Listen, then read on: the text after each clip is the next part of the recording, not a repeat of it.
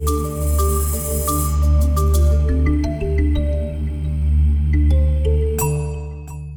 welcome to follow an interview with honorary doctor. My name is Harri Oinas-Kukkonen, and our guest today will be honorary Dr. Reid Hoffman.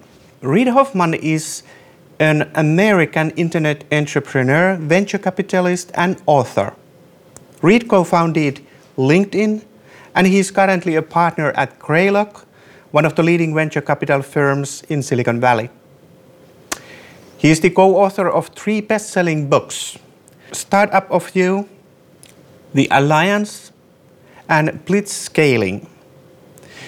He's also the host of the podcast Masters of Scale. Reid has influenced research and teaching of emerging information technologies, globalization, and entrepreneurship in the University of Oulu. In this interview, we will get to know more closely the life and career of entrepreneur investor Reid Hoffman, who will be conferred as honorary doctor in the 11th conferment ceremony of University of Oulu. Welcome, Reid Hoffman. It's a pleasure and honor to be here. So, so you grew up in Berkeley, California. How was your childhood like? Well, I think my childhood was probably like many people's childhoods um, a little bit of curiosity, a little bit of confusion. Um, you know, I, I had, I know, uh, I, I, I think maybe perhaps one of the things that's not totally unique, but somewhat different than some people's childhoods is uh, I was a huge fan of science fiction. So I would read a ton of science fiction, and that gave me a little bit of a, of a, of a question about the, the stage that I would play on being the stage of humanity. Um, like how, who are we and who should we be?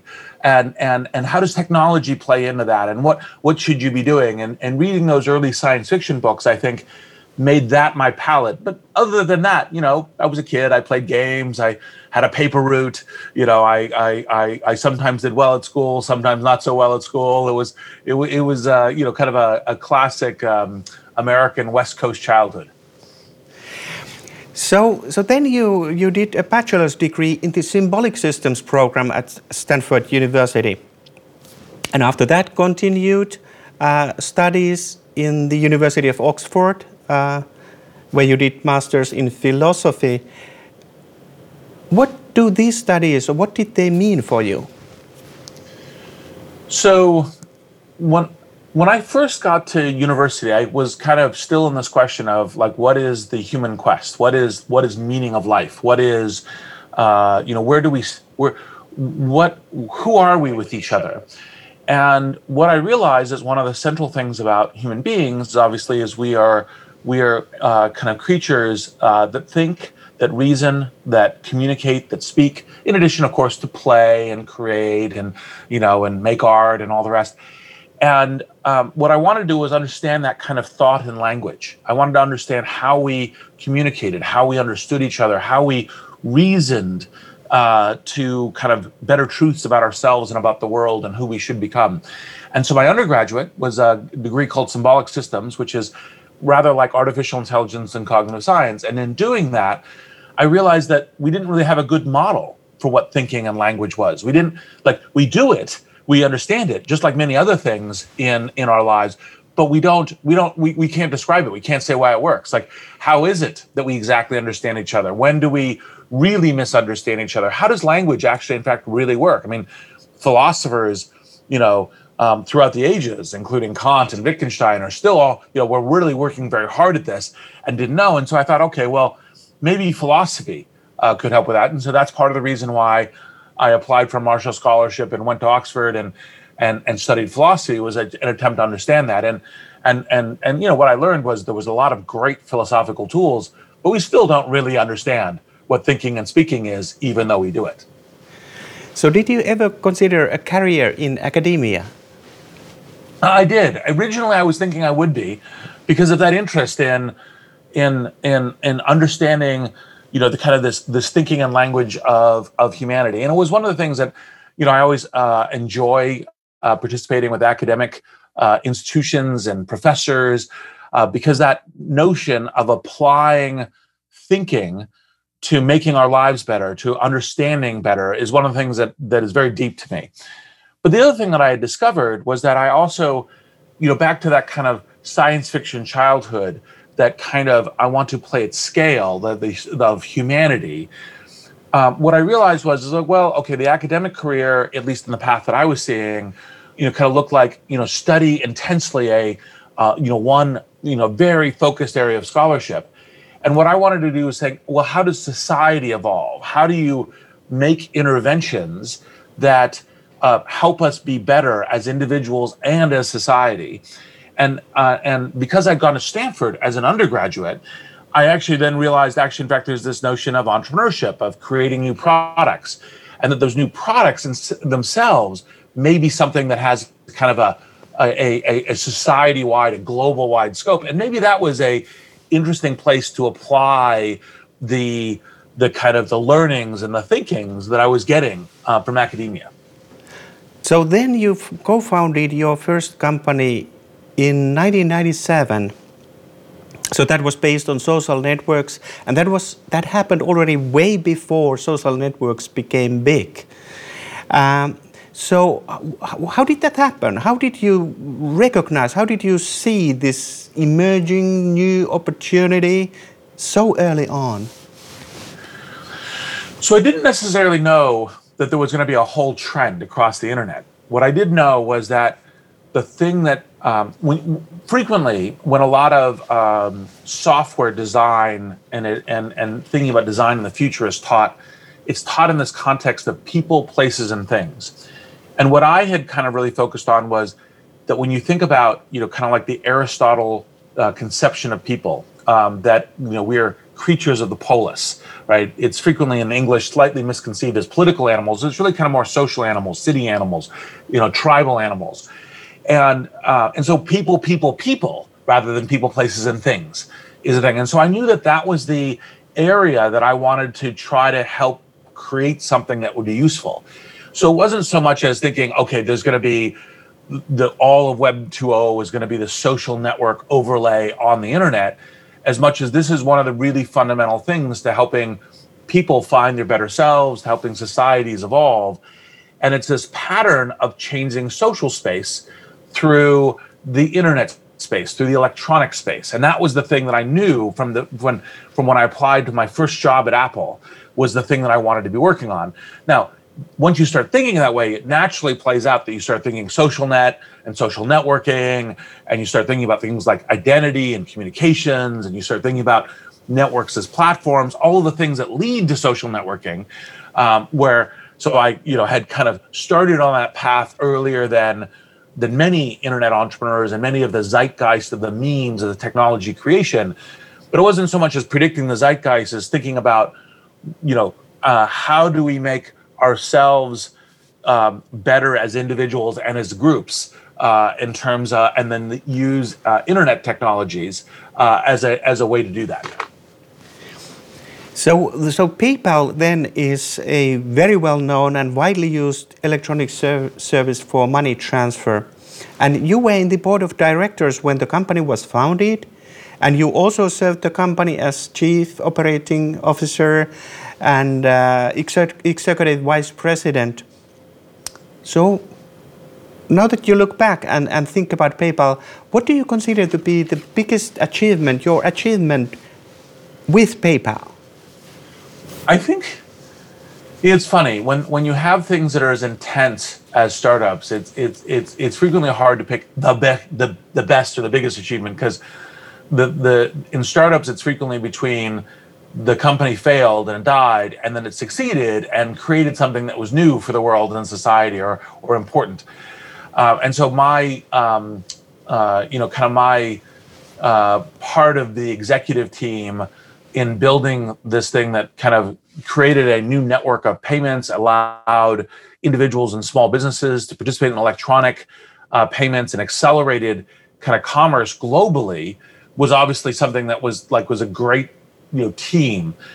I, would say for me personally, um, a lot of the problems that were handed to me were when you're establishing a new platform, you have a lot of um, call it uh, kind of competitive rejection. It can be competitive rejection from Visa and MasterCard. It can be competitive rejection from eBay. It can be competitive rejection from the banking system and government regulation. And um, most often, I was the person tasked with navigating that. Uh, matter of fact, in all of those cases, I was the person tasked with navigating that. And so you say, all right, how do you, how do we um, get through that that kind of network or competitive rejection? We get um, uh, allowed to exist, you know, in the society, and then improve society from that.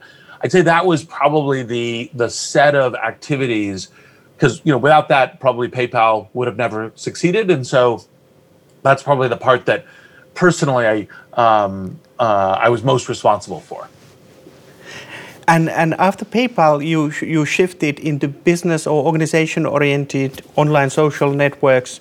Uh, uh, you you ended up co-founding LinkedIn, um, so well known company uh, and and and service being used globally everywhere. Uh, so so you have served in various leading positions in LinkedIn. Uh, most recently, chairman of the board. Now, if we travel back in in history, how did you come up with the idea of LinkedIn?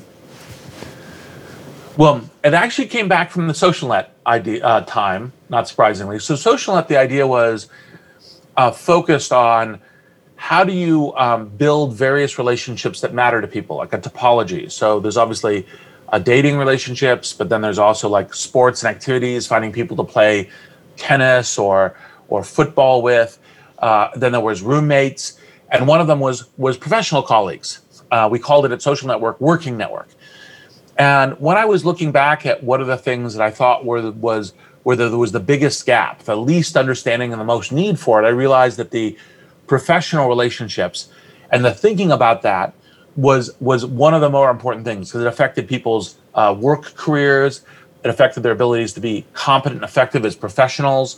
Um, it affected their ability to learn, um, to be able to, to do entrepreneurship, make make work happen. And so, when uh, we sold PayPal to eBay, I then said, okay, well, what's what what is the place where there's still a massive need for a network that would transform, you know, kind of our lives? And I was like, well, actually, in fact, in this area of work, in this area of career, and in part part one of the things that was really key, and this is something that I do a lot in investing and a lot of entrepreneurship, is where are you contrarian but right? And so, like most people thought, well, I don't even think there's a category here. Like when we started it, um, there was a site called Friendster. It's like Facebook. Um, and people said, oh, LinkedIn is like Friendster, but for business, which is kind of, you know, kind of basically incomprehensible. Uh, but kind of because it's because it's a different thing. It's like you say, um, um, you know, maybe something like, well, um, uh, you know, Microsoft is YouTube, but for productivity. And you're like, well, wait, it's not, just, it's, it's, it's a different, it's, it's a different area, right? In terms of how to do that. And so that was the reason I, I focus on it because I think if we establish this, it could make a huge difference in a compounding way in people's lives year after year.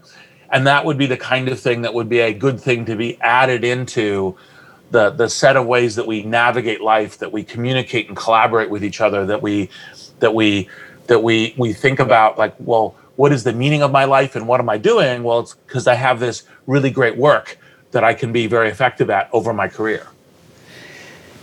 So, so LinkedIn is, is, is strongly based on uh, social network analysis, uh, uh, which is a research area of its own. Uh, there is a long research tradition, 40, 50 years of, of, of scientific academic research on it.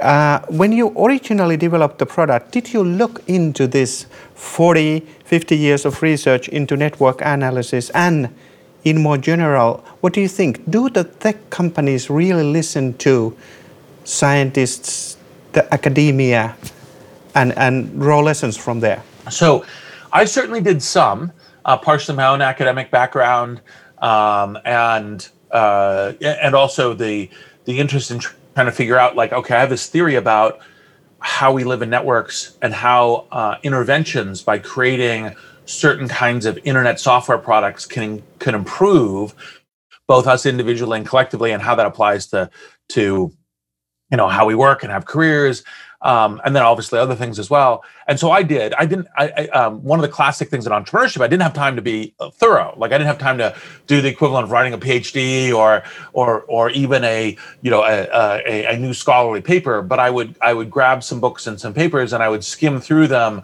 looking for ideas and lenses that would affect how I would think about what the network ecosystem should look like and what are kind of attributes to that. So so I did some and I think that the general answer in entrepreneurship is somewhat parallel, which is there are some entrepreneurs who don't do it all. They don't have the academic background. They're just trying to, to, to make stuff happen. Uh, and by the way, there's a predisposition in entrepreneurship to be successful is you have to just act and, and kind of move into it because um, the metaphor I use for entrepreneurship is you jump off a cliff and you assemble an airplane on the way down. You don't have lots of time for reflection. You don't have time. You have you have to get the plane going.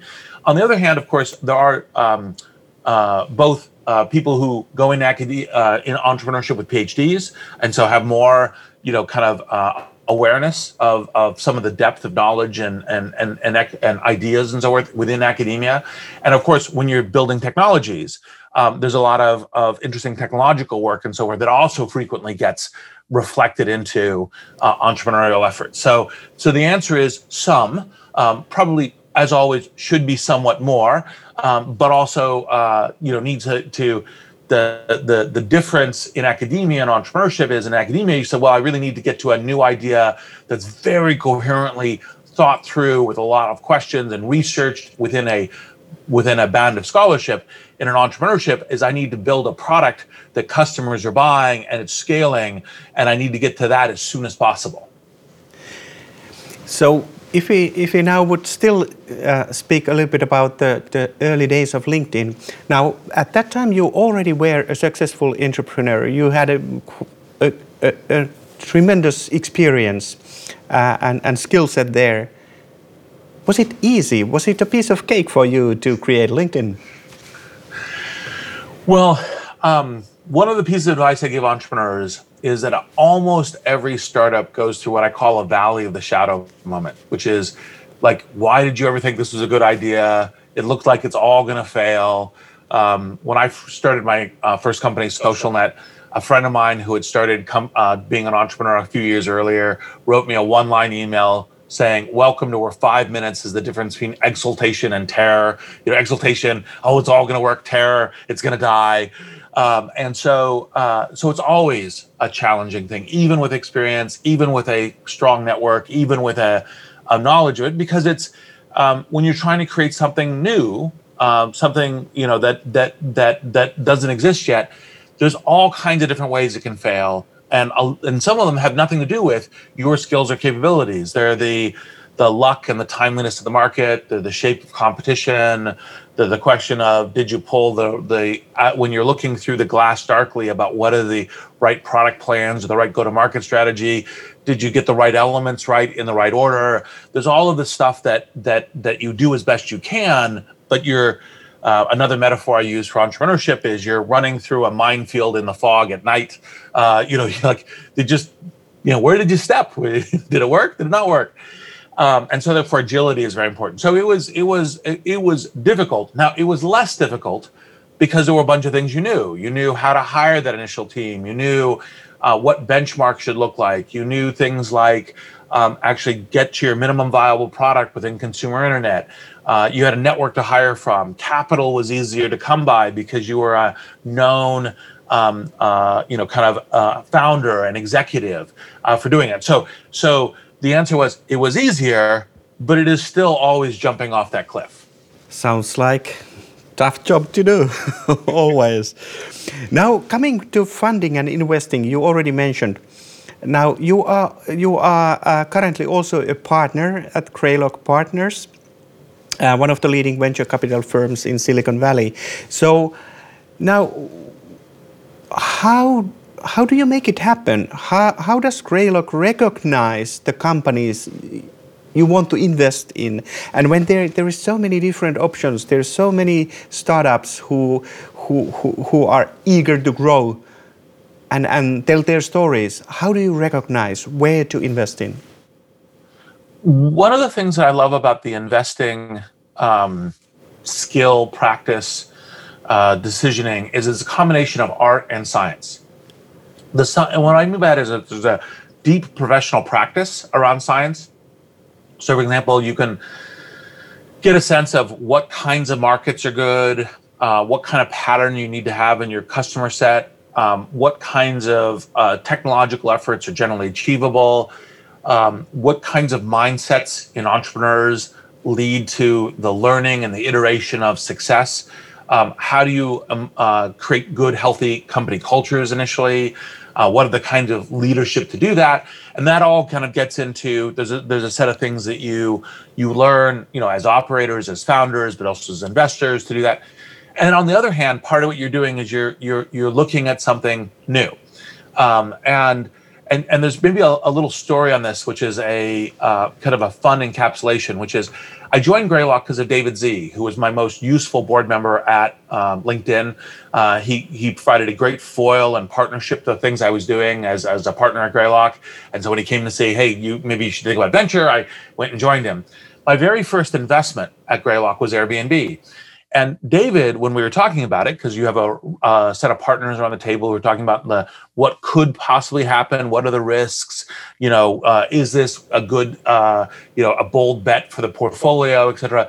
David, who is super smart, one of the world class investors, literally should be in the, the venture capital hall, hall of fame, looked at me and said, "Look, Airbnb is never going to work, but every VC has to have a has to have a company that they're going to learn on. So Airbnb can be your learning example of what fails. So you know you're fine doing it, but it's not going to work. And here is a super smart, very accomplished investor who I joined Greylock because I wanted to be you know kind of close partners with David."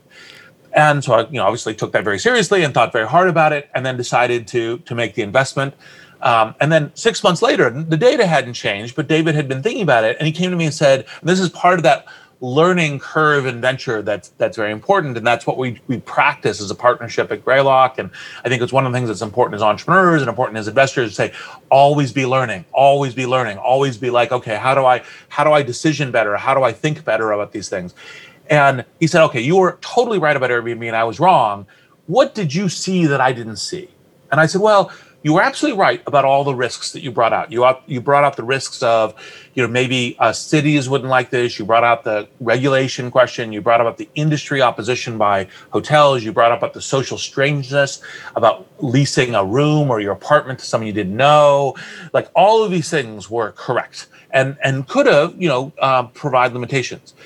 But what I concluded is that they weren't certainly correct. They were possibly correct, that there were things you could do to possibly navigate them.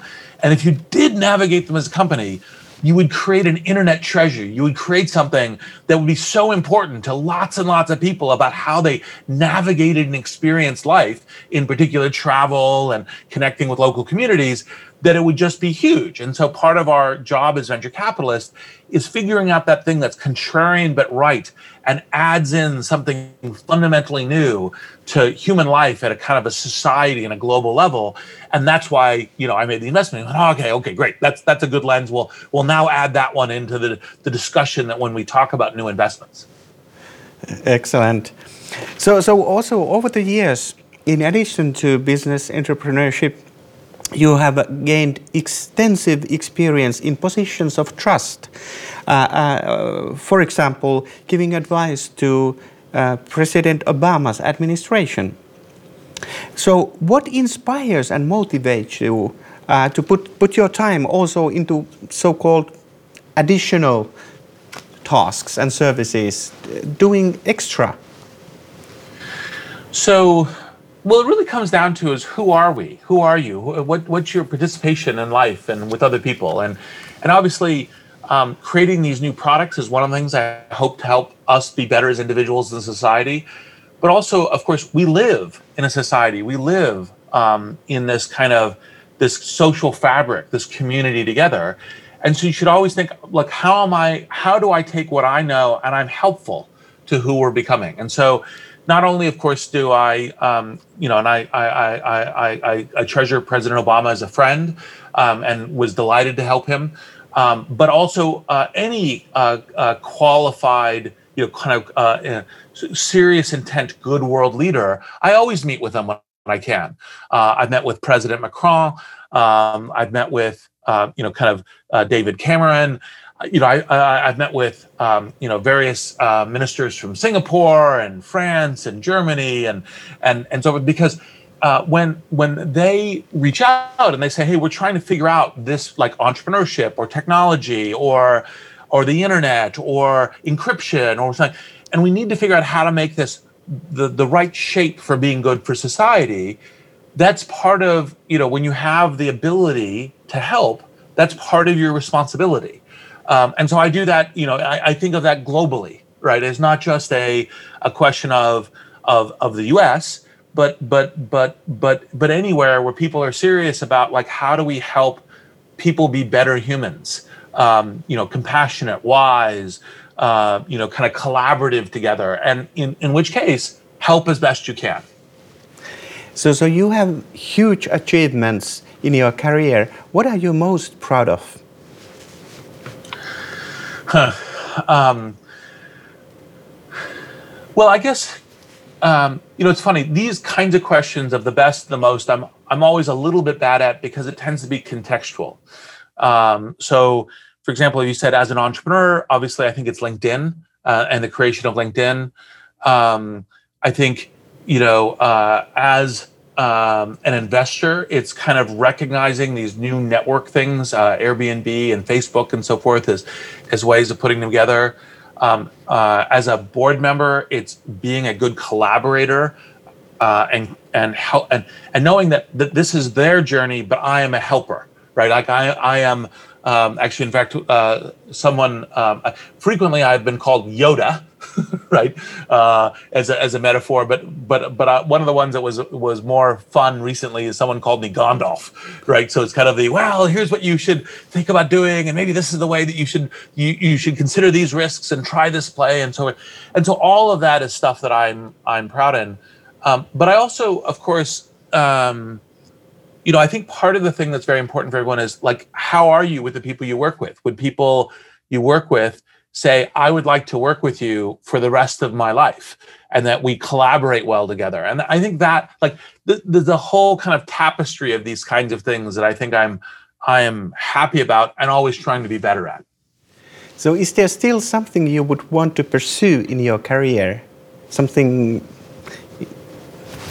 um, well, uh, uh, you know, I've been very lucky and very fortunate, and so it may be a little bit uh, overly ambitious to hope that that still the best is yet to come. Uh, that there that there is still things that that that I can do, and and you know, when I uh, there's a whole palette of problems I think about. I think about how do we use the internet to get more to truth um, and closer to truth. Obviously, we see elements of that working in LinkedIn versus other kinds of social networks.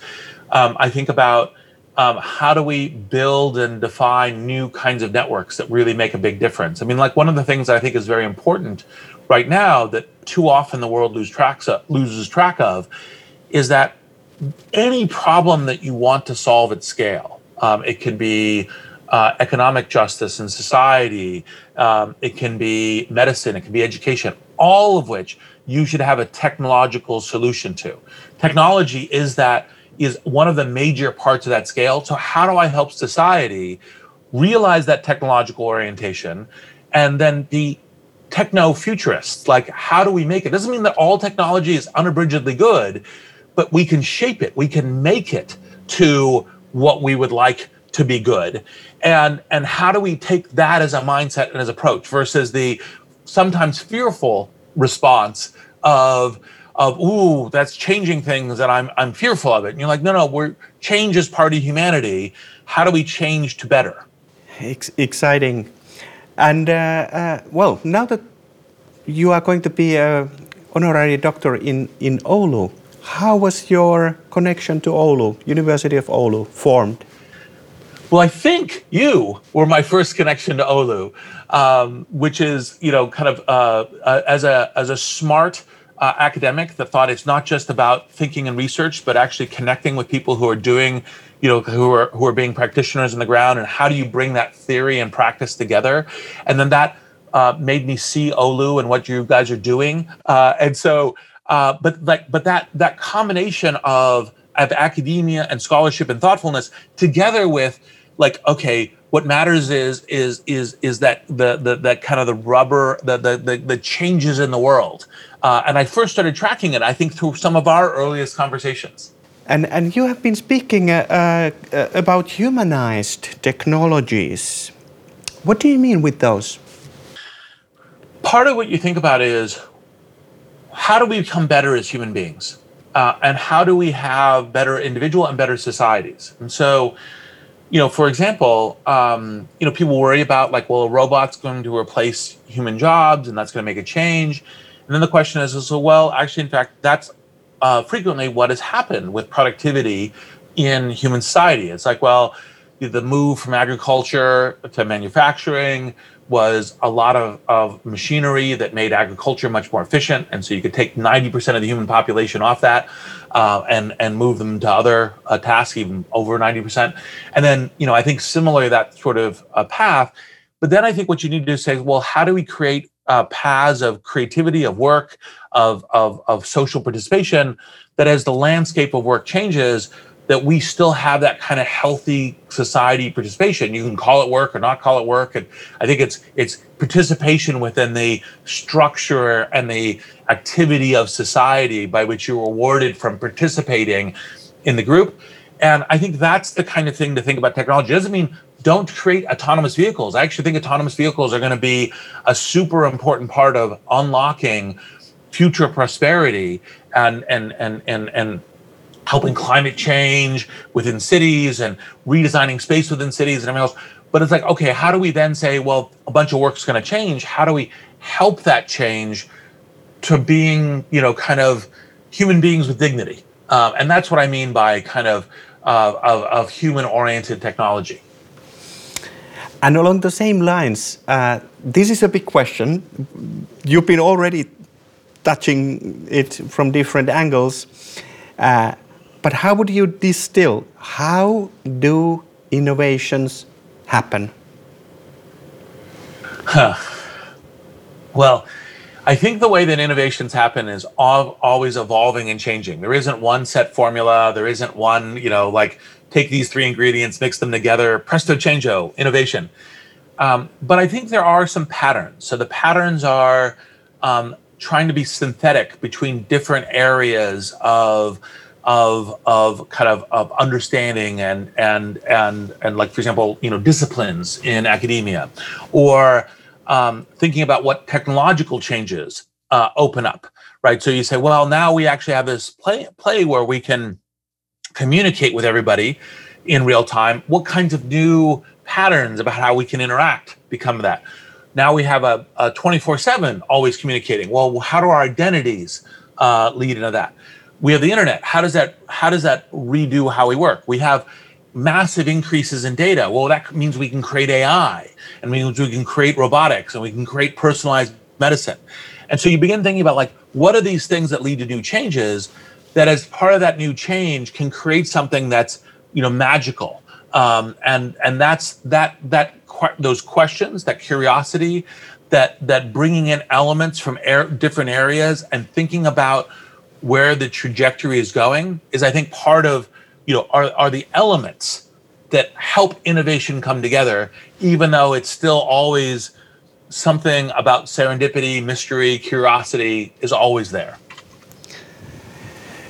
Thanks. It has been excellent to hear about your life and career. Two final questions. How does it feel like to be conferred as honorary doctor what does this recognition mean for you? Well, I'm uh, hugely honored uh, and I'm very grateful. Um, you know, I've always uh, thought, because from my various earliest days, that, that the participation in the academy and bringing the academy between the academy and the real world is is is one of the important places things happen. It's almost like the innovation question about like ideas applied to you know what we build, what we do. Um, and so the participation within the academy and the landscape of ideas and and and and learning and teaching and researching and discovering is something that is uh, something I value deeply, and so I'm I'm humbled uh, and honored.